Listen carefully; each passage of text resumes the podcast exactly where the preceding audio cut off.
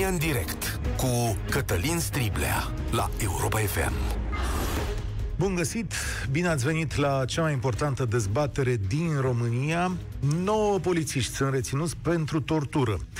Adică au bătut un om pe câmp la margine de București. Este doar o întâmplare dintr-un șir care ne-a marcat săptămâna. Mai avem o intervenție ratată la Onești pentru eliberarea unor ostateci, dar și o arestare de șef de serviciu secret la Suceava, pentru că își proteja colegii, cum să zic, de anchetele de corupție. Dar aș vrea să încep această dezbatere din altă parte. Haideți să reconstituim împreună această poveste care e ca un film, pentru că noi credem în mintea noastră că lucrurile astea se întâmplă în filme. Vă rog să mă credeți că eu nu sunt un om absurd. Consider că am o doză de echilibru și sunt convins că la intersecția dintre bine și rău se petrec tot felul de fapte la care noi închidem ochii. Știu că binele nu se apără cu pansăluțe, ci cu bărbați și femei care au o anumită tărie în ei. Dar știu în egală măsură că oamenii pot fi și buni și răi deodată, că pot greși, că pot greși și răni, dar cu o limită și cu o judecată, până la urmă, noi suntem datori. Așadar, cum sună povestea din fața noastră și am să încerc, am să vă rog să vă imaginați următoarele lucruri. Într-o noapte din septembrie 2020, doi tineri merg pe stradă în București, undeva nu foarte departe de zona centrală. Da? E undeva în zona eroii Revoluției, nu e chiar departe de centru. Nu e clar ce se întâmplă, dar cei doi au ceva să le spună polițiștilor dintr-un filtru care era pus acolo să verifice, mă rog, dacă merge lumea noaptea, știți, în caz de epidemie. Și uh, cei doi, aparent, le spun oamenilor ăstora, domnule, nu purtați măști. Nu știm cine sunt cei doi, adică nu știm ce hram poartă, cum se spune la noi. că buni, că răi, că cunoștințe mai vechi, că doar doi oameni de pe stradă, vom afla. Cert este că discuția dintre cele două părți escaladează, poate la un moment dat se ajunge la jigniri, la strigăte, la ultraj, cum s-ar uh, spune în termeni penali, da? Și echipa de polițiști ajunge la hotărârea că îi încătușează pe oamenii ăștia doi, îi, pun, îi pune în mașini și de aici, firesc, te-ai aștepta ca ei să meargă la secția de poliție, nu? Așa se rezolvă un ultraj. Domnule, nu ne-am înțeles cu tinerii ăștia pe stradă, umblau aiurea, uite, ei ne-au spus ceva, până la urmă ne-au jignit, noi eram în exercițiul funcțiunii, dosar penal, mă rog, ce se întâmplă în situații de astea? Banal. Nu. Aici se întâmplă altceva, da? E cu totul și cu totul altceva. Cineva e alt tip de hotărâre. Unul dintre gălăgioși este dus într-un cartier rău famat și abandonat acolo, așa ca sperietură, pe la două dimineața, da, îi se spune probabil, e, te descurci tu, să vedem cum ești de aici. Celălalt însă, probabil mai gălăgios, cu gura mai mare, are nevoie de o sperietură mai puternică. Șapte polițiști îl duc pe un câmp și încep să-l bată. Cinci, cinci dintre ei, doi doar asistă. Îl bat cu știu eu, uh, procurorii zic obiecte contundente. Închipuiți-vă voi ce pot fi obiectele alea contundente, da? Și îl bat metodic. Îl bat peste coaste și peste mâini și peste tălpi. Bătaia durează 30 de minute și e profesionist aplicată, astfel încât să nu lase urme foarte mari sau să-l bage în spital pe om, că de acolo încep problemele. La final, unul dintre polițiști, spune referatul procurorilor, aplică tratamente degradante victimei. Ce-o fi asta? Vă întrebați, ce sunt tratamentele alea degradante? Ok, e un ziar, ziare.com, care scrie ce sunt aceste tratamente degradante și uh, ei spun în felul următor că ar fi urinat pe acest om. Dintre cei nouă care participă la povestea asta, un polițist este femeie, da? Ok. Ce mă lovește drept în moalele capului este lipsa de protest și mintea limpede. Cum de nu i-a oprit nimeni? Cum de nu s-au oprit ei între ei? Care e, de fapt, rețeta acestei dezumanizări și cum funcționează ea în grupul acesta? Ministrul Bode spune că e un derapaj, tot ce v-am povestit eu până acum, întâmplarea asta. Eu zic, nu, domnule Bode, acesta nu e un derapaj. Când poliția ia oameni de pe stradă și duce undeva să-i bată pe câmp, ăsta nu e derapaj, e cu mult mai mult. Derapaj este dacă eu aș spune în momentul acesta politicienii sunt niște nesimțiți pentru astfel de declarații. Ăsta e derapaj. Da? Înțelegi? Vi l-am dat cu titlu de exemplu, ca să-l înțelegeți foarte clar. Când poliția bate oameni sistemic, aplicat și fără frică, e o problemă mult mai mare decât un derapaj. Sentimentul meu este că nu e prima dată când acești oameni fac rău împreună. Îi leagă niște fire putrede, iar aceste fire putrede duc sus la toate matrapazlăcurile pe care le-au văzut ani buni și pe care le-au tolerat sau au trebuit să le înghită, că altfel nu se explică unitatea asta fără frică.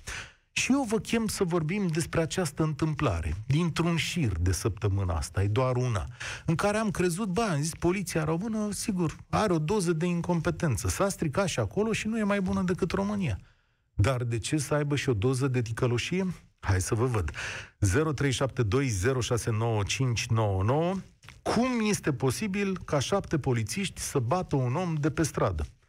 Ce credeți că s-a întâmplat acolo? Este un derapaj, așa cum spune ministrul de interne, sau un dispreț consolidat față de lege?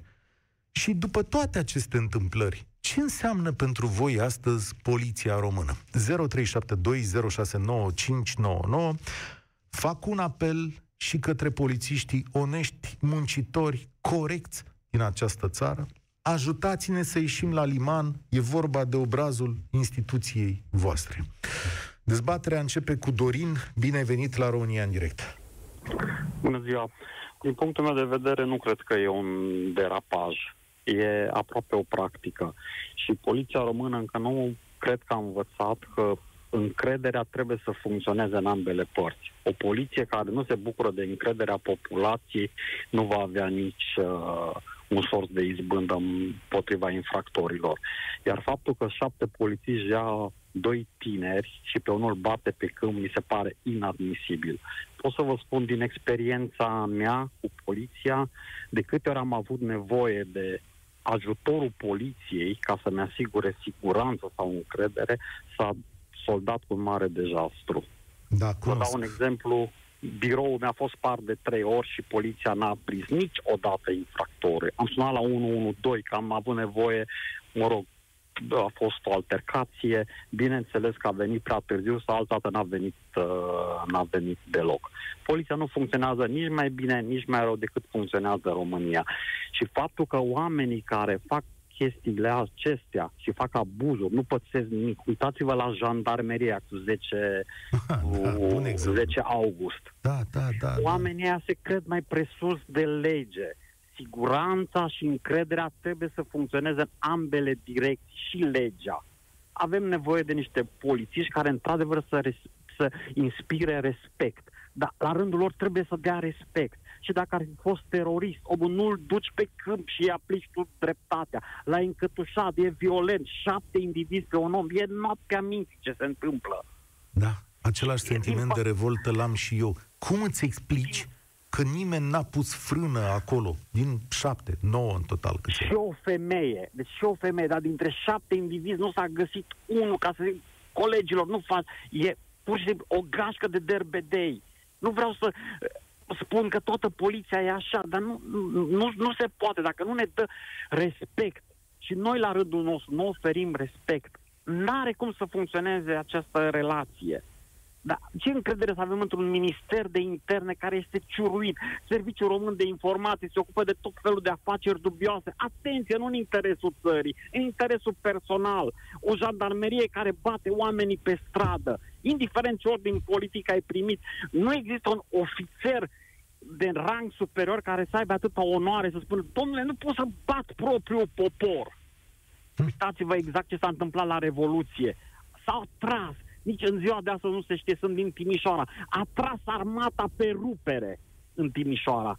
Nimeni Poate... nu nu n-a făcut absolut nimic. După Lucrurile astea toate se leagă între ele. Este exact despre ceea ce vorbeam ieri, pentru că s-au mușamalizat o grămadă de cazuri de șefi Oamenii aceștia ajung la concluzia că pot să bată oameni pe stradă. Asta e de fapt marea chestiune. Firele răului coboară din fruntea acestui sistem către oamenii aceștia care au văzut și au tolerat tot felul de acte de corupție și tot felul de mizerii, astfel încât la un moment dat ei cred, bă, nu ni se întâmplă nimic dacă îl smardim pe ăsta aici. Exact. Da. Asta e exact.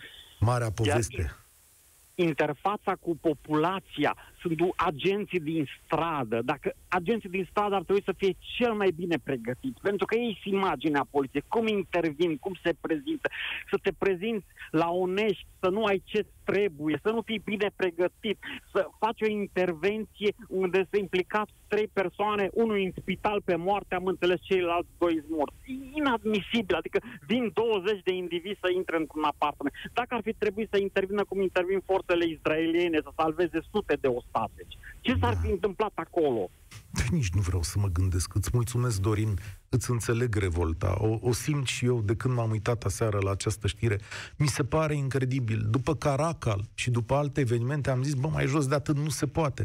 Sigur că de-a lungul timpului au mai existat bătăi ale polițiștilor. M-am uitat pe date în urmă. Sunt lucruri anchetate de Apador CH, organizația neguvernamentală. A existat chiar și un deces într-o secție de poliție.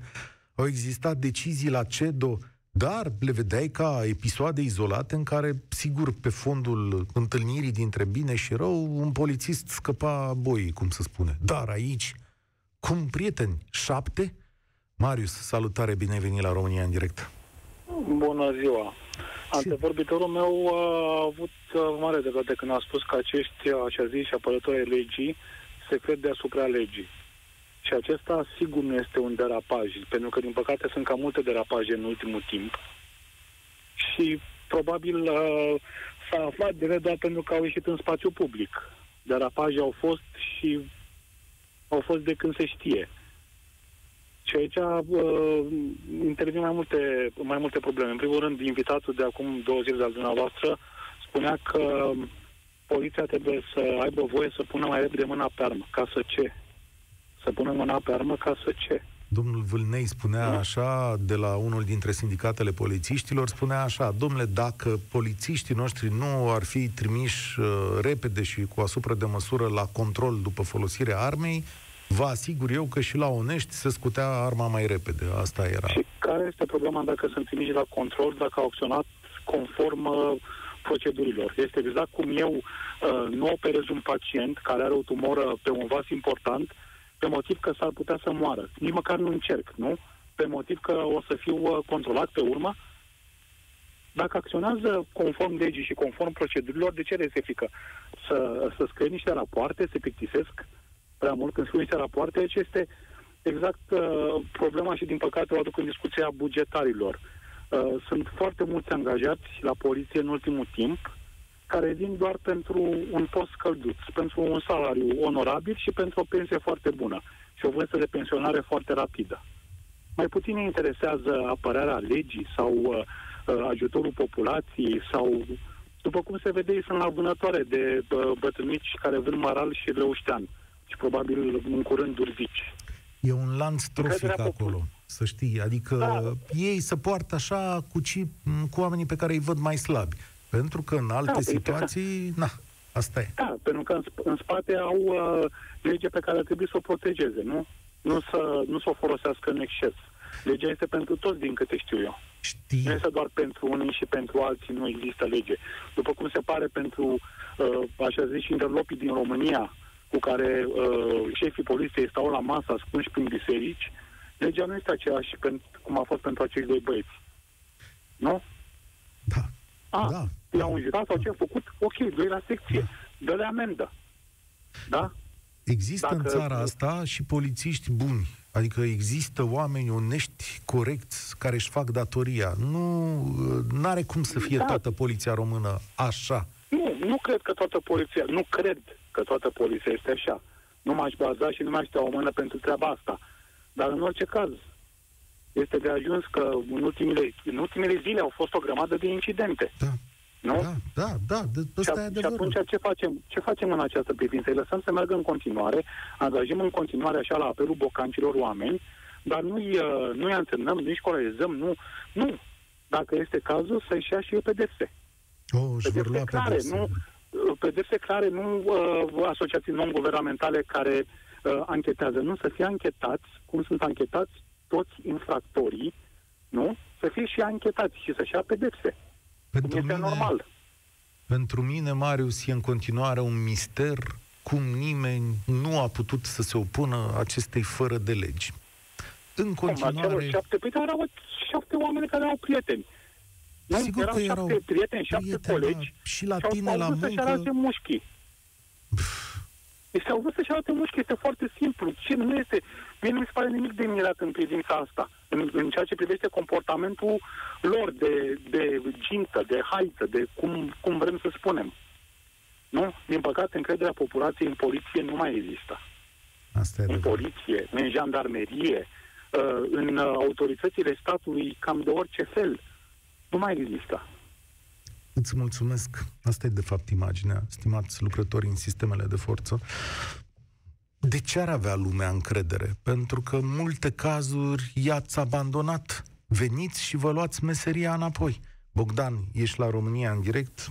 Discuția noastră începe de la o bătaie în câmp aplicată de șapte polițiști unor cetățeni ai României, unui cetățean al României. Salut, uh, salut Cătălin. Ne auzim? Ne auzim, te ascult. Super. Uh, care este brandingul poliției? Siguranță și încredere. Asta nu se vede în acțiunile acestei instituții. Oamenii din poliție toți și-au uitat misiunea. Sigur, nu toți angajații din poliție, jandarmerie și alte structuri au un comportament agresiv față de cetățeni, însă toți cunosc fenomenul și fac alegerea deliberată de a fi complici la alte de, acte de violență și încălcarea uh, regulamentelor și a legilor. Siguranță și încredere. Avem polițiști locali care ignoră legislația în vigoare, exemple, avem șoferi care parchează autoturisme pe trotuar și le vedem peste tot. Există legislație, ea nu e aplicată. Avem polițiști de la brigada rutieră care nu sancționează șoferii care parchează la mai puțin de 25 de metri de trecerea de pietoni. Lipsa de vizibilitate produce accidente mortale. Avem jandarmi care participă activ la suprimarea unor adunări publice în, în echipament de pe care și-au ascuns numerele de identificare Uh, ce se întâmplă. Avem polițiști care agresează cetățenii în secția de poliție. Sunt destule cazuri în ultimii ani. Aș dori să, să menționez cazul unui tânăr de 26 de ani care a fost ucis în bătaie în, sec- în, bătaie în secția 10 de poliție din București. Da, Un jurnalist cazul. care făcea investigații în acest caz a fost și el de asemenea agresat. Avem cazul celebru cu polițistul pedofil care agresa copii în timpul liber în scările de bloc. Comportamentul acestuia era cunoscut de colegii săi polițiști care făceau glume între ei și căruia îi spuneau violatorul. Acest individ a fost protejat de colegi, dar și de șefi. Avem cazul de la Giurgiu, în pandemie, când niște cetățeni au fost puși la pământ în Giurgiu, iar poliția îi călca pe cap cu uh, bocancii. Acestea sunt doar exemplele care ajung la noi, pe care le cunoaștem. Și toți angajații în aceste structuri fac zilnic alegerea să fie complici la încălcarea legii și evident nu sunt agresori, dar sunt complici. Pe toți acești uh, polițiști, jandarmi și angajații vedem protestând pentru salarii și sporuri, întotdeauna. Puterea acestor angajați nu este folosită pentru a proteja cetățenii, uh, ci pentru a-i controla, pentru a-i intimida, pentru a-i transforma în victime. Și de cazul acesta cu uh, tinerii care sunt duși pe câmp, am auzit, doar pentru că tinerii aceia au avut curajul să depună plângere. N-au Oamenii curaj, nu au încredere în instituția poliției și a jandarmeriei, oh. oamenii nu se duc să depună plângeri, oamenii care totuși se duc și depun plângeri sunt intimidați, luați peste picior. Povestea nu e așa tinerii aceștia nu au avut curaj să depună plângere în acea noapte. În acea Aha, noapte, deci nu, ei s-au deci întâlnit... Nu Ascultă-mă o secundă, da. A, ei s-a, s-a întâmplat în felul următor. În noaptea aceea ei s-au întâlnit cu o patrulă de poliție care i-au povestit această chestiune după ce, mă rog, s-au reîntâlnit cei doi din diverse zone ale orașului. Au stat de vorbă cu alți polițiști. Aceia i-au invitat la secție să depună plângere și, atenție, tinerii au refuzat de spaimă, de frică, din calcul, de frică. Dumnezeu știe ce e acolo. Doar că patrula respectivă de poliție a fost alcătuită probabil din niște polițiști altfel onești, corect sau cine știe ce, care au raportat acest caz pe mai departe, înțelegi, către unii superiori, care au pornit după aceea o anchetă, s-au dus, i-au căutat pe acești doi tineri și i-au convins să depună plângere, iar de acolo au pornit, uh, au pornit lucrurile. Așadar... Uh, deci uh, putem să observăm că există oameni în aceste, în, angajați în aceste instituții care își cunosc misiunea și care își fac treaba, dar sunt foarte mulți care sunt complici. Iar eu aștept de la acest guvern, care tot spune reforme, reforme, reforme, să vreau să văd reformele, vreau să văd Ministerul de Interne reforme. Vreau Stai să văd... că mi-am notat aici, mi-a trimis colega Anca reforme. Grădinaru, mi-a, mi-a, să... mi-a tras atenția asupra faptului... și pe legea adunărilor publice și pe legea jandarmeriei și pe multe legi, că nu se mai poate cu bătaie și cu din astea și să le pună la toți polițiștii camere uh, pe, e o discuție, pe, echipament. pe echipament. Ar fi o discuție. Mulțumesc tare mult. Anca Grădinaru mi-a tras atenția asupra faptului că în luna ianuarie a făcut un interviu cu domnul ministru Bode, în februarie, de fapt, că în luna martie face concurs pentru absolut toate funcțiile din poliție, E martie, sigur, n-au trecut decât câteva zile, dar să vă vedem, domnule Bode, că așa la declarații. Apropo, Cine este responsabil în situația asta? Știți că poliția n-are șefi. Nu? Uh, acum e o serie de interimare acolo pusă în fruntea poliției din România să pregătesc probabil niște concursuri. Nu are șef de la întâmplările alealte, cu întâlnirea cu biserica și așa mai departe, da, și când a rămas așa un vid de putere care, ce să vezi, în perioada alegerilor nu s-a mai rezolvat, că probabil nu se știa la cine pică. E, uite, acum nici măcar nu poți să spui, pentru că astăzi ai fi zis, da, șefilor poliției, după ce am văzut, dați-vă demisia. Cine să-și dea demisia că n-are șef acolo? Încercați dumneavoastră, domnul Bode?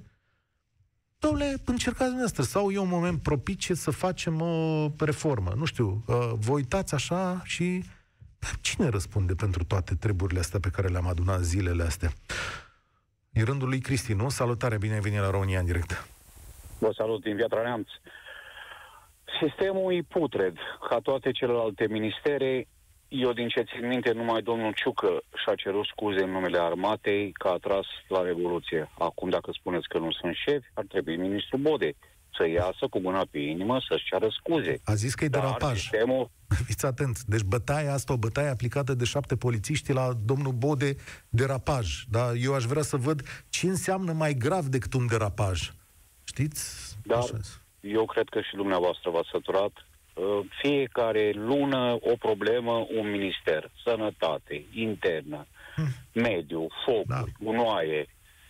Noi tot așteptăm. Eu zic că singura problemă a românului uită, uită prea repede și așteptăm momentul când nu, nu o să mai avem răbdare. Nu e adevărat Aia. că românii uită. Uite, nu eu uită. sunt de teoria asta românii și-au făcut treaba aproape de fiecare dată. Uită-te la alegerile din România, mai de fiecare dată ele au însemnat o alternanță la putere, da? Aproape de fiecare o dată. Cam de reformă. La șapte-opt ani România a venit și a zis, bă, fie că ești PSD sau PDL sau Băsescu sau cine mai era acolo, noi schimbăm pe aici. Adică vă mai dăm jos, îi lăsăm și pe alți.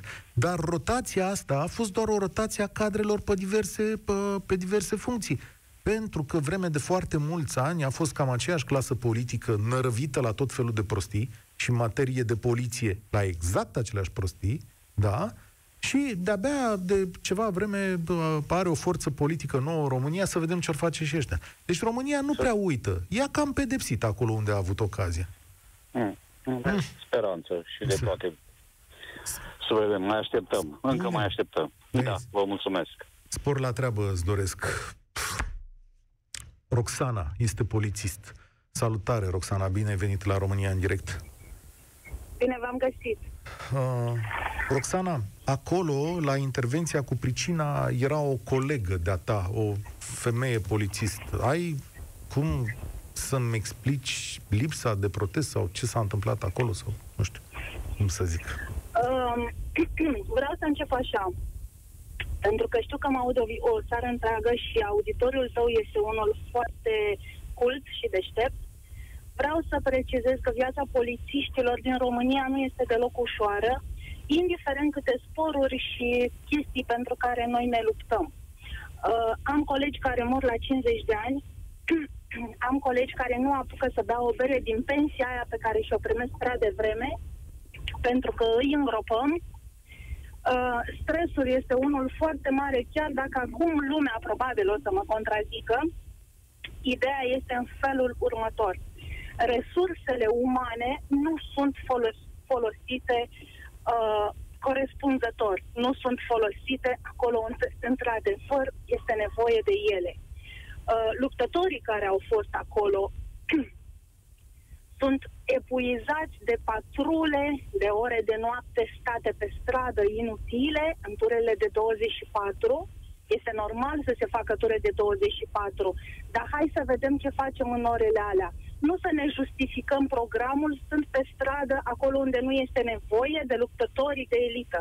Să-i punem la antrenamente specifice, să știe să coboare în rapel la orice oră din somn dacă îi trezesc să coboare în rapel, să știe să-și facă treaba acolo unde este nevoie de ei cu adevărat. Să nu facem paza ordinii publice, pentru că ordinea publică sunt și ei polițiști și știu să se păzească sau ar trebui să știe să se păzească singuri. Să folosim serviciile de elită acolo unde, într-adevăr, este nevoie de ei. Aici te referi deci, mai mult la cazul de la Onești și da, aici am să adaug și eu această informație, că multe dintre serviciile de elită fac pază în diverse cartiere rău famate din România, unde pot să apară bătălii și deci, alte nenorociri între clanuri. Da, știu povestea asta. Pot, pot să apară, scuză-mă, sau nu apar, pentru că atunci când apar, Uh, poliția poate interveni în 3 minute. Uh, nu se pune problema că trebuie să fie neapărat la fața locului, pentru că dacă e la fața locului, spun eu că nu ajută cu nimic. Uh, ei când uh, au de făcut ceva, se știe. Nu despre asta este vorba. Și nu vorbesc doar de luptători din stradă, vorbesc de toate serviciile de elită. Uh, aș vrea să precizez că sunt polițiști extraordinar de bine pregătiți în țara asta, dar uh, datorită resurselor folosite inutil, de a ajunge la astfel de cazuri dramatice. Mai vreau, uh, uh, se discuta din auri în emisiunea ta vis-a-vis de că nu mai are cine să-și dea demisia. Păi nu, nene, nu mai are cine să-și dea demisia pentru că polițistul care a fost șeful poliției române și care uh, nu știe multă lume a creat o industrie, o industrie de prins hoți, a creat cea mai mare unitate din Europa, cu, cu niște performanțe care nu au fost egalate și nu vor mai fi egalate de nicio altă structură. Un, un profesionist cum nu cred că mai putem să spunem un al doilea nume în țară, a trebuit să-și dea demisia strâns cu ușa într-o situație care a scos țara din rahat, și um, mai spune tu, te rog frumos, mă refer la Liviu Vasilescu. La Liviu Vasilescu, da, despre care toată da. lumea știe că, toată lumea, multă lume știe că este un polițist foarte, foarte bun. Oamenii cu care am vorbit mi-au spus acest lucru, nu l-am cunoscut pe omul ăsta în viața mea, habar n-am cine e. Dar profesioniști um... din sistem spun, uite, ca și tine, că e un om foarte bun. Ok. A trebuit să-și dea demisia pentru că opinia publică n-a înțeles una dintre acțiunile lui. Acum, Așa păi n-ai înțeles, dar ia spunem, te rog frumos, un, un alt om de o asemenea, o asemenea funcție care coboară de pe scaunul lui complet strălucitor și unde nu-l atinge nimeni și coboară acolo pe asfalt unde miroase a praf și unde luăm direct contact cu infractorii cei mai periculoși de pe străzile din România, da? Tot cu aia care s-au înjunghiat, să nu uităm cazul ăla, da? Deci vorbim tot de niște oameni care se înjunghie cu sânge rece fără să le pese și s-a dus și a vorbit cu el ca de la bărbat la bărbat. Da, sunt convins. Multă lume a zis, zis că trebuia să-l cheme da? la sediu. Mă rog, în fine, eu am zis că... Nu, nu, nu, pentru că uh, s-a dus și a vorbit cu el ca de la om la om. Uh, gestul ăla a fost uh, tratat și executat instantaneu. Uh, omul acela a făcut cu adevărat ceva pentru noi, pentru polițiști. Uh, ne-a dotat cu mașini, ne-a dotat cu pistoale, se trăgea cu carpați, de, ricoșează glonțul din câine, da? Uh, n-am nimic cu animalele, Doamne ferește, le iubesc, Înțeleg dar ca idee, zici, adică da, nu mai... O metaforă, da? da? Ok, e o metaforă, da? Mm. Deci, uh, omul care, într-adevăr, putea să facă, știe ce A fost îndepărtat pentru că a fost prins într-un malaxor de genul acesta. Reține uh, că...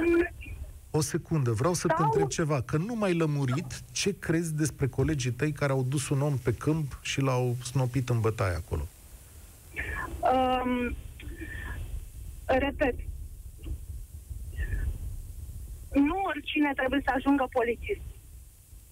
Nu orice absolvent de liceu, indiferent cât este de bine pregătit sau indiferent cât de bine este pregătit să, admis, să fie admis la Academia de Poliție sau la uh, școala de agenți de poliție, trebuie să ajungă polițist. Uh, unii dintre ei au niște frustrări atât de mari încât în momentul în care uh, ajung în funcția asta și eu, uh, um, mi s-a întâmplat să am cazuri în care să văd polițiști care stau cu pumnii cu picioarele, mă, nene, tu te, doamne, dă cu pumnii într-un sac la sală, că te ajută mai mult. Ai văzut da, oameni care dau vreau... cu pumnii în uh, oameni anchetați, da, la asta te referi, da? Adică da, se mai bate în poliție, asta spui, da? Uh, nu aș putea să spun că e o practică. Nu. Uh-huh. Se întâmplă izolat. Nu se mai face cum se făcea. Uh, eu, la un moment dat, uh, uh, un coleg de-al meu mi-a zis uh, trebuie să ții cont de faptul că noi suntem porumbeii păci. Hmm. Era tot o metaforă, dar în sensul în care uh, trebuie să înțelegem că nu mai e loc de așa ceva. Da? Sub nicio formă. Exclus. Cei care fac chestia asta nu au ce căuta în astfel de structuri. Niciodată, nicăieri. Da, uh, eu, zic, eu zic și cred că sunt cazuri izolate și uh, mai devreme sau mai târziu se vor exclude singuri. Îți pentru că sistemul, pentru curaj, că... sistemul te dă afară, crede-mă. Crede-mă că sistemul te dă afară. Crede-mă, am văzut. Am văzut cu ochii mei cum sistemul te dă afară. Deci nu mai stai dacă nu mai ești profesionist. Problema este că acești profesioniști trebuie încurajați și lăsați să-și facă treaba acolo unde este nevoie de ei. Nu folosiți inutil. Îți mulțumesc. Asta, eu cred că, despre asta e vorba, asta, Roxana, da. Despre asta este vorba. De-aia au murit oamenii aia la Oliști. Îți mulțumesc tare mult, Roxana, polițist, cu o explicație din sistem. Dar sunt și acolo profesioniști și uh, mulți dintre ei chiar au de suferit după genul ăsta de, de întâmplări. Întrebarea acum cum îmi recapeți siguranță și încredere. Alina, salutare, mulțumesc pentru răbdare. Bună ziua! Uh, ce voiam să, să adaug și eu pe lângă ceea ce au spus uh, cei de dinaintea mea, um, pur și simplu e legat de experiența mea personală cu poliția din România.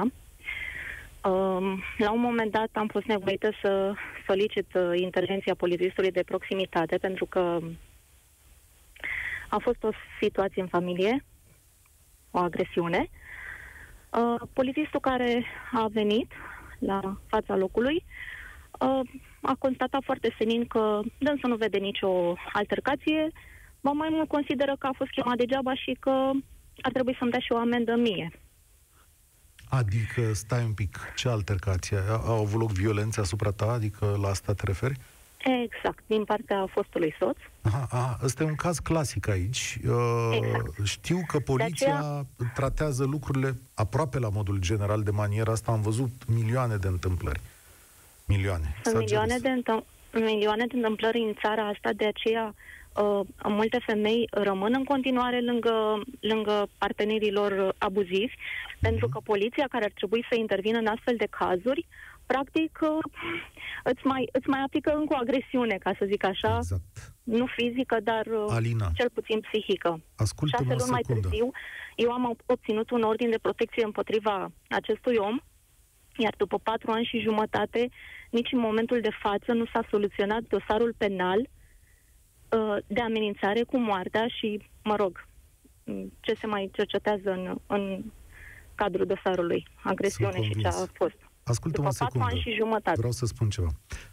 Săptămâna viitoare, vineri, la deșteptarea României, noi ne-am pregătit să vorbim despre aceste situații din viața voastră despre violență în familie, violență domestică, despre femei bătute de soților sau de parteneri de viață, despre copii apuzați, despre toate lucrurile astea și mai ales despre neintervenția în situațiile astea. Și... În astfel de situații, poliția are un rol foarte, foarte important. Cred că sunt da, singurii da, care da, da, au da. putere din partea statului, din partea legii și fix oamenii ăștia nu intervin. Poate au și ei fiice, poate au, nu știu, soții, poate au familie, uh, femei care pot să ajungă în astfel de situații. Deci, atâta aroganță nu, nu am mai întâlnit. Deci în situația aia, pur și simplu... Când ai nevoie de cel mai mult ajutor. Exact. Am să te rog Aceasta să nu Poliția uiți. din România, în mare ei parte. Nu neg că sunt și profesioniști, cum sunt în toate domeniile, dar au rămas atât de puțini, atât de puțini încât pur și simplu nu, nu, mai, nu mai fac față la toate lucrurile astea rele din, din țara noastră și din fiecare, din fiecare, nu știu, de, de la fiecare nivel al, al societății noastre. Îți mulțumesc tare mult. Am să te rog ca vinerea viitoare să nu uiți să sun la emisiune. Să povestim toate aceste cazuri și cum trecem peste ele. Iar mâine, la deșteptarea României, tot la 1 și un sfert, când vine și Andreea Esca, vorbim despre modul în care doamnele, femeile ne sunt partenere egale în viața de acasă, dar și la muncă. Și aș vrea toate doamnele să ne povestiți despre cât de ușor v-a fost să vă faceți o carieră, ce obstacole sau care e lucrul cel mai greu pe care l-ați întâmpinat, dacă sunteți plătite la fel, dacă colegii voștri bărbați vă tratează și vă apreciază calitățile profesionale, sau dacă acasă împărțiți munca pe din două. Asta se întâmplă mâine. Mai avem câteva minute la dispoziție pentru a vorbi însă despre poliția română. Florin, salutare, bine ai venit la România în direct. Bună ziua, bine te-am găsit, Cătălin. Um, vreau să mă refer la ceea ce a spus doamna polițist înainte doamnei agresate și într-adevăr are dreptate, sunt polițiști uh, foarte profesioniști, foarte pregătiți, numai că aceia sunt uh, cei care trebuie să acopere și uh, pilele de prin poliție. Pentru că ei se duc la ce înseamnă greu, ceilalți sunt la plimbare. Sunt cam trei polițiști la unul, ca și peste tot în administrația publică, unul trebuie să muncească, iar trei trebuie să stea. Asta cam, cam asta din, este problema. Asta o spui din experiență sau cum?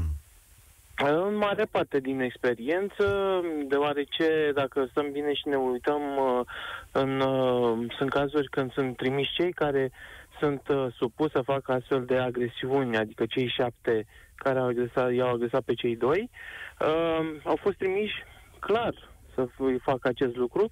Uh, nu i-au trimis pe profesioniști care știu să vorbească, i-au trimis pe cei care sunt bătăușii lor de zi cu zi, dar care sunt uh, puși uh, bine, adică să poată să-i acopere și să fie sub lupa lor, să nu cumva să discute în public despre acest lucru. Că de-aia probabil s-a aflat atât de târziu, uh, probabil a fost un clinci între cel care i-a pus să îi agreseze pe acei doi uh, oameni uh, față de... Pus, da, eu cred că cine a pus uh, a participat în mod activ, că nu cred că era dintre cei doi posibil. care se uita. Nu știm informația asta exactă, clar, și de-aia nu da. mi-am permis să acuz așa direct, dar cu siguranță au fost puși de către cineva, iar aceștia sunt uh, și aceia care se duc și uh, um, uh, arestează bătrânicile sau bătrânii care mai vând câte o ceapă, câte hm. un usturoi prin piețe, iar cei care fac evaziunea, adevărata evaziune fiscală, stau bine mersi și tot din experiență vă spun. Da. Îți mulțumesc tare mult pentru mesajul tău. Asta e interesant din experiență. Asumați-vă dacă sunteți polițiști. Sorin, salutare! Sorin? Alo, bună ziua! Sorin, salut! Bine v-am găsit! Uh, ce vreau să vă spun este că am fost ofițer în Ministerul de Interne și cu, după 30 de ani de experiență petrecută, am ajuns să îmi pare rău că am îmbrăcat această haină uh, militară. Pentru că uh, ultimii ani care am avut, uh, se făceau, au făcut o presiune enormă pe cei cu vechime și cu cunoștințe foarte multe în domeniu, a să doresc să se scape de ei. Și asta nu numai în poliție, ci și în uh, jandarmerie și în toate structurile care sunt al Ministerului de Interne, pompieri mai ales. Pentru că la comanda uh, inspectoratelor respective generale au venit oameni cu pile care au dorit să se impună. Caz concret îl pot spune pe cel de, din uh, Inspectoratul General de Stații de Urgență, la uh, incendiu care a fost la colectiv. A fost un ofițer, un colonel la comanda respectivă care nu suporta oamenii care erau cu experiență. Sorin. A pus în comandă da, o secundă. Mulțumesc că ai sunat. Datorită intervenției tale, dacă mai pot să revii la ora 2 și 5 minute, vom prelungi această emisiune, pentru că mi se pare important. Așadar, dăm știrile acum, după care stăm de vorbă încă câteva minute la România în direct despre acel incredibil caz al polițiștilor acuzați de tortură. Este zâmbet, curaj, sclipire și un exemplu pentru cei din jur. Ea este remarcabilă. Luna martie este luna femeilor care schimbă lumea la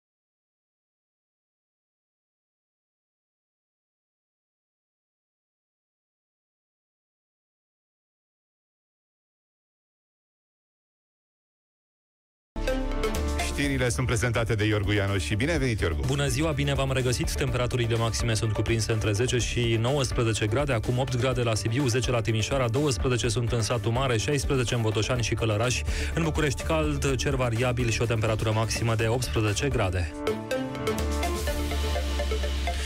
Descinderea greșită de la Clinceni, județul Ilfov, unde mascații au dat buzna la o adresă greșită, face parte dintr-o acțiune uriașă a închetatorilor de la Constanța, care vizează 500 de persoane din 35 de județe. Aceștia verifică o grupare ce fabrica diplome false, se vindeau calificări în diverse meserii, chiar și diplome de studii universitare. Gülfer Predescu transmite.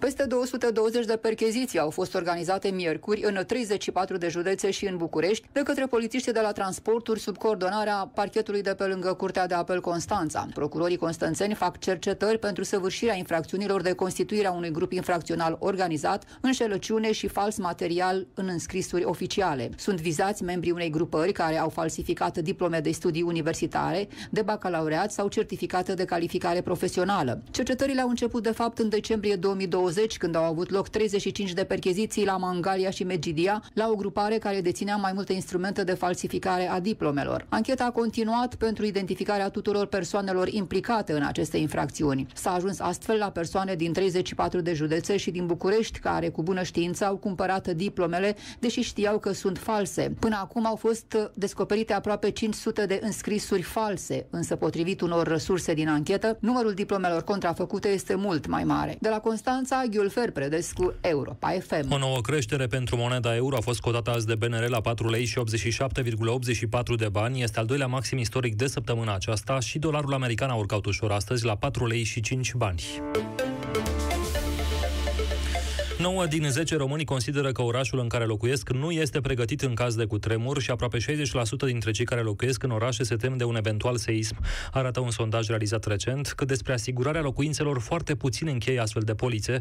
Este situația la 44 de ani de la cutremurul care a îndoliat România. Florentina Mihaița. Doar 16% dintre români cred că orașul în care trăiesc este pregătit să facă față unui cutremur, arată un sondaj realizat de agenția de cercetare Easy Data pentru Asociația Arcen. Aproape 60% dintre românii din orașe se tem de cutremure, iar numărul lor este mai ridicat în București. Îngrijorător este și că 4 din 10 români spun că nu știu ce să facă în caz de cutremur. La o dezbatere organizată de Academia Română, mai multe persoane au atras atenția asupra modului în care s-a construit în ultimii ani în România. Clădirile înalte din sticlă sunt extrem de periculoase, a spus Nicolae Noica, membru membru de onoare al Academiei Române. Vă asigur eu că toate blocurile astea înalte de 14, 15, 16 etaje cu sticlă, datorită deplasărilor mari, se va sparge sticla, se va prăbuși și aici o să moară datorită sticlei care se va sparge. Profesorul Ioan Paul a spus că toate materialele de construcție se degradează în timp. Cel mai mult rezistă cărămida, iar betonul cel mai puțin, doar 50 de ani. El nu a exclus ca pe viitor să avem cât mai multe clădiri care să se prăbușească și fără să se producă un cutremur. La capitolul locuințe asigurate în caz de seism, România avea anul trecut numai 20% de locuințe cu astfel de poliță. Măsuri drastice anticovid în Ungaria, cele mai multe magazine se închid, școlile primare trec la învățământul online, autoritățile au anunțat anunțat astăzi măsurile pentru a limita ceea ce au numit un foarte puternic val 3 al pandemiei. Ani Sandu. Noile restricții au fost anunțate de șeful de cabinet al premierului Victor Orban, Gergely Gulyas. El a motivat decizia prin numărul mare de îmbolnăviri cu noul coronavirus din ultimele zile. Campania de vaccinare anticovid a prins avânt, dar nu suficient, a adăugat oficialul ungar. Printre măsurile anunțate, școlile primare și grădinițele se vor închide până pe 7 aprilie. Toate magazinele în afara celor alimentare, a farmaciilor și a benzineriilor se închid de luni până pe 22 martie. Sportul în aer liber va fi permis doar dacă sunt respectate regulile privind distanțarea socială. Iar Grecia se apropie de un milion de persoane vaccinate împotriva COVID, totuși trece acum prin cea mai dură etapă a pandemiei, spun autoritățile. Carantina la nivel național a fost prelungită până la 16 martie. Mihai Bucureșteanu. Odată cu prelungirea carantinei pentru încă două săptămâni, Grecia a introdus și noi restricții. Cetățenii nu vor mai putea ieși din perimetrul cartierului în care locuiesc, nici măcar pentru a face cumpărături sau exerciții fizice. Miercuri a fost raportat cel mai mare număr de infectări zilnice, 2700 de cazuri noi. Traversăm partea cea mai dură a acestei pandemii, a avertizat ministrul sănătății din Grecia. A subliniat că spitalele publice din Atena sunt supuse unei presiuni insuportabile. Între timp, guvernul de la Atena anunță că în aceste zile se va depăși pragul de un milion de persoane vaccinate. Și Grecia analizează acum dacă poate administra serul AstraZeneca și persoanelor de peste 65 de ani. Grecia a înregistrat de la începutul pandemiei aproape 200.000 de îmbolnăviri cu noul coronavirus. Ora 14 și 5 minute continuă România în direct. România în direct cu Cătălin Striblea la Europa FM.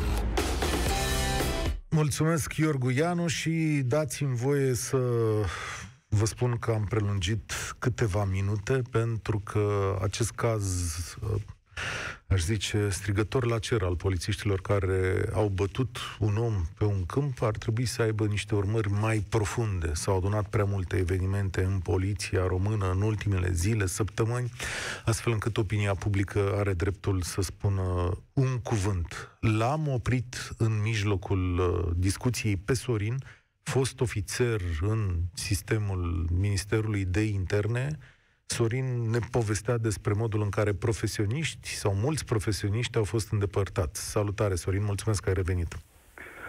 Bună ziua, mă bucur că am putut să revin din nou. Uh, vreau să continui că nu aș dori ca populația să-și facă o impresie proastă că toată, toți angajații Ministerului de Interne sunt cei ca și cei care au bătut acești doi tineri în București. Sunt profesioniști printre ei și toată stima și pot să cunosc foarte mult din toate domeniile, că am prieteni și toate domeniile ale Ministerului de Interne, care își fac ceea ce fac, fac cu sufletul și, și din pasiune. Ehm, dar sunt și oameni care nu știu ce anume să facă pe ziua respectivă și poartă o hârtie dintr-un birou în altul. și o poartă ca să zică că au de lucru, se vaită tot timpul că au foarte mult de lucru. Uh, problema este că s-au făcut foarte multe angajări din viața civilă, oameni care n-au nicio experiență, care uh, nu uh, s-au angajat doar pentru eventual salarii, s-au angajat doar pentru ca să iasă puțin mai repede la pensie, ca să aibă un loc de muncă sigur. Și problema este că mulți dintre ei sunt, uh, pot să spun, nu generalizăm acum, dar destui care s-a angajat pe pile și atunci doresc fel și fel de funcții și un loc cât mai plăcut, cât mai uh, binecuvântat de cel de sus și ajungem să vedem ce că se întâmplă în nenorociri gen Onești, gen uh, București, gen colectiv. Dar stai un pic. Uh, Aici e mai mult, că nu pilele sau lipsa de profesionalism sau funcțiile călduțe duc la o bătaie aplicată în grup de către niște agenți de poliție. Aici e defect ceva mai adânc. E mai adânc că se totul pleacă de la nivelul de conducere, la nivelul șefilor adică? direct. Pentru că uh, lipsa de profesionalism și al lor. Uh, așa cum am spus, punându-se pe funcții unii dintre oameni care n-au experiență, doresc să se impună asupra subordonaților, îi, uh, că cum să vă spun asta, deci îi lasă să facă cam ce doresc ei atâta timp cât treaba merge bine pentru ei. Uh-huh, uh-huh. Adică uh, dacă uh, ei pot închide ochii dacă le ies anumite lucruri. Am înțeles cum, da. cum da, merge situația acolo. Este. Dar violența este des întâlnită? Violența este și nu numai violență fizică, este și violență verbală de la adresa șefilor către subordonați. Uh-huh. Este jigniri, înjurături uh, și sunt multe la care oamenii, uh, unii dintre ei sunt ținuți uh, uh, bolnavi, cu probleme de infart. Unii au făcut infart în birou, unii au făcut uh, preinfarturi. Au documente care unii uh, nu reușesc să iasă la pensie pentru că nu îndeplinesc condițiile. Sau dacă au documente medicale, sunt ținuți în continuare pe funcții pentru că nu uh, este cine să lucreze în locul lor. Și atunci au, uh, s-a ajuns până acolo încât unii subordonați și-au dat și instituțiile în judecată mm-hmm. pentru ca să-și câștige drepturile și pentru pe partea medicală și pe partea de ore suplimentare neplătite și pentru multe uh, nereguli și inclusiv jigniri. Mulțumesc tare mult pentru mărturia ta. E important să știm cum sunt lucrurile acolo. Pic cu pic se face răul. Dacă oamenii aceștia erau obișnuiți să fie jigniți, să bată, nu, nu li s-a părut atât de ne la locul lui să bată un om pe câmp. Constantin, bine ai venit la România în direct. Vă salut. Uh, eu vreau să duc discuția într-o altă perspectivă, că văd că nimeni până acum totuși n-a adus-o în perspectiva respectivă. Te rog. Haideți să vedem cine trebuie să îi uh, tragă puțin la răspundere, chiar și pe polițiști și pe, să zicem așa, celelalte autorități ale statului. Să luăm și cazul uh, 10 august, să luăm și, și cazul uh, de la Onești, ce, de fapt, de drept cele mai multe cazuri da. din, uh, din domeniul ăsta.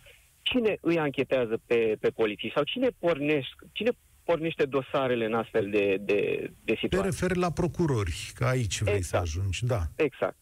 Spuneți-mi, cineva a remarcat faptul că, de fapt, de drept în țara asta, foarte, de foarte mult timp, procurorii nu-și mai fac treaba? Hmm. Citeam acum câteva minute pe Busy Day faptul că Curtea Supremă a spus, a, a îndemnat populația să accepte soluția dată, pentru că judecătorii își bazează uh, la 10 august. Pe, Te referi la pe, 10 august, da. Da, da, da. Își bazează deciziile pe uh, anumite uh, acte, pe, nu, nu pe opinia publică. Acum spuneți-mi, dacă procurorii care au pornit uh, dosarul respectiv le-au afișat, le-au trântit pe masă un dosar execrabil, ei pot să facă altceva? Acum nu, nu, nu, nu vreau sub nicio formă să apăr judecătorii. În niciun caz. Toată, Ei pot tot să vadă, dar nu funcționează uite, cum trebuie. Uh, CSM-ul ar trebui să explice și domnul Iohannis, că înțeleg că și domnul Iohannis a cerut explicații după clasarea dosarului 10 august. Lucrurile nu se pot încheia aici, spune el. Dar cum spui tu că e relevant în această situație? Adică ce? Păi Șapte dacă, dacă lor... Da. De cine... De, da, să zicem, uh, tot respectul pentru, pentru toți polițiștii care în în, în instituția numită Poliția Română își fac treaba și sunt sigur 100% că sunt destui. Dar ceilalți care nu vor să-și facă treaba sau care ajung să aibă, cum spunea doamna Roxana, uh, polițista, frustrări pe care și le exprimă în, în, în, în cadrul instituției. Păi ăștia cine îi trage la răspundere sau de, de ce frică să lucreze ei? Sub, sub ce formă să, să, să fie îndemnați și ei să-și respecte aceste îndatoriri? Dacă Poate ei nu mai au șefii lor- frică, practic, Da, asta e. Uite, vezi ce concluzie bună. Îți mulțumesc tare mult, Constantin. Ce concluzie bună avem pentru finalul acestei emisiuni. Oare de ce oamenii aceștia nu mai au frică? Și cum facem să reinstaurăm frica sau poate respectul față de lege și față de concetățeni? Stimați domn din poliție și stimați domn politicieni, l-am văzut pe domnul Bode agitat. Puteți să vă agitați cât vreți, că asta știm și noi că, că e prost. Hai să vedem cum arată soluțiile la toată povestea asta. Să nu-i să vă zic în final și înainte de a vă lăsa cu Radu Constantinescu, salut, că... Salut, Cătălin. Diseară la 6 și un sfert, după știri, după jurnalul Europa FM, ne respectăm promisiunea de a vă duce întâlnirea cu Ministrul Educației, Sorin Câmpeanu, că e important și asta, am rămas de săptămâna trecută, mă rog, când am intrat în conflict orar cu Parlamentul și domnul ministru n-a mai putut veni. După amiază asta, pe spațiul Pieții Victoriei, facem deșteptarea României, pregătiți-vă întrebările pentru Ministrul Educației, că intră în dialog cu voi domnul Câmpeanu. Mulțumesc că m-ai găzduit. Cu multă plăcere, te aștept în aproximativ o oră la Da, rățirea da, zilei. păi, uite acum mă duc să Începem mă drum cu pregătesc. prioritate. Spor la treabă.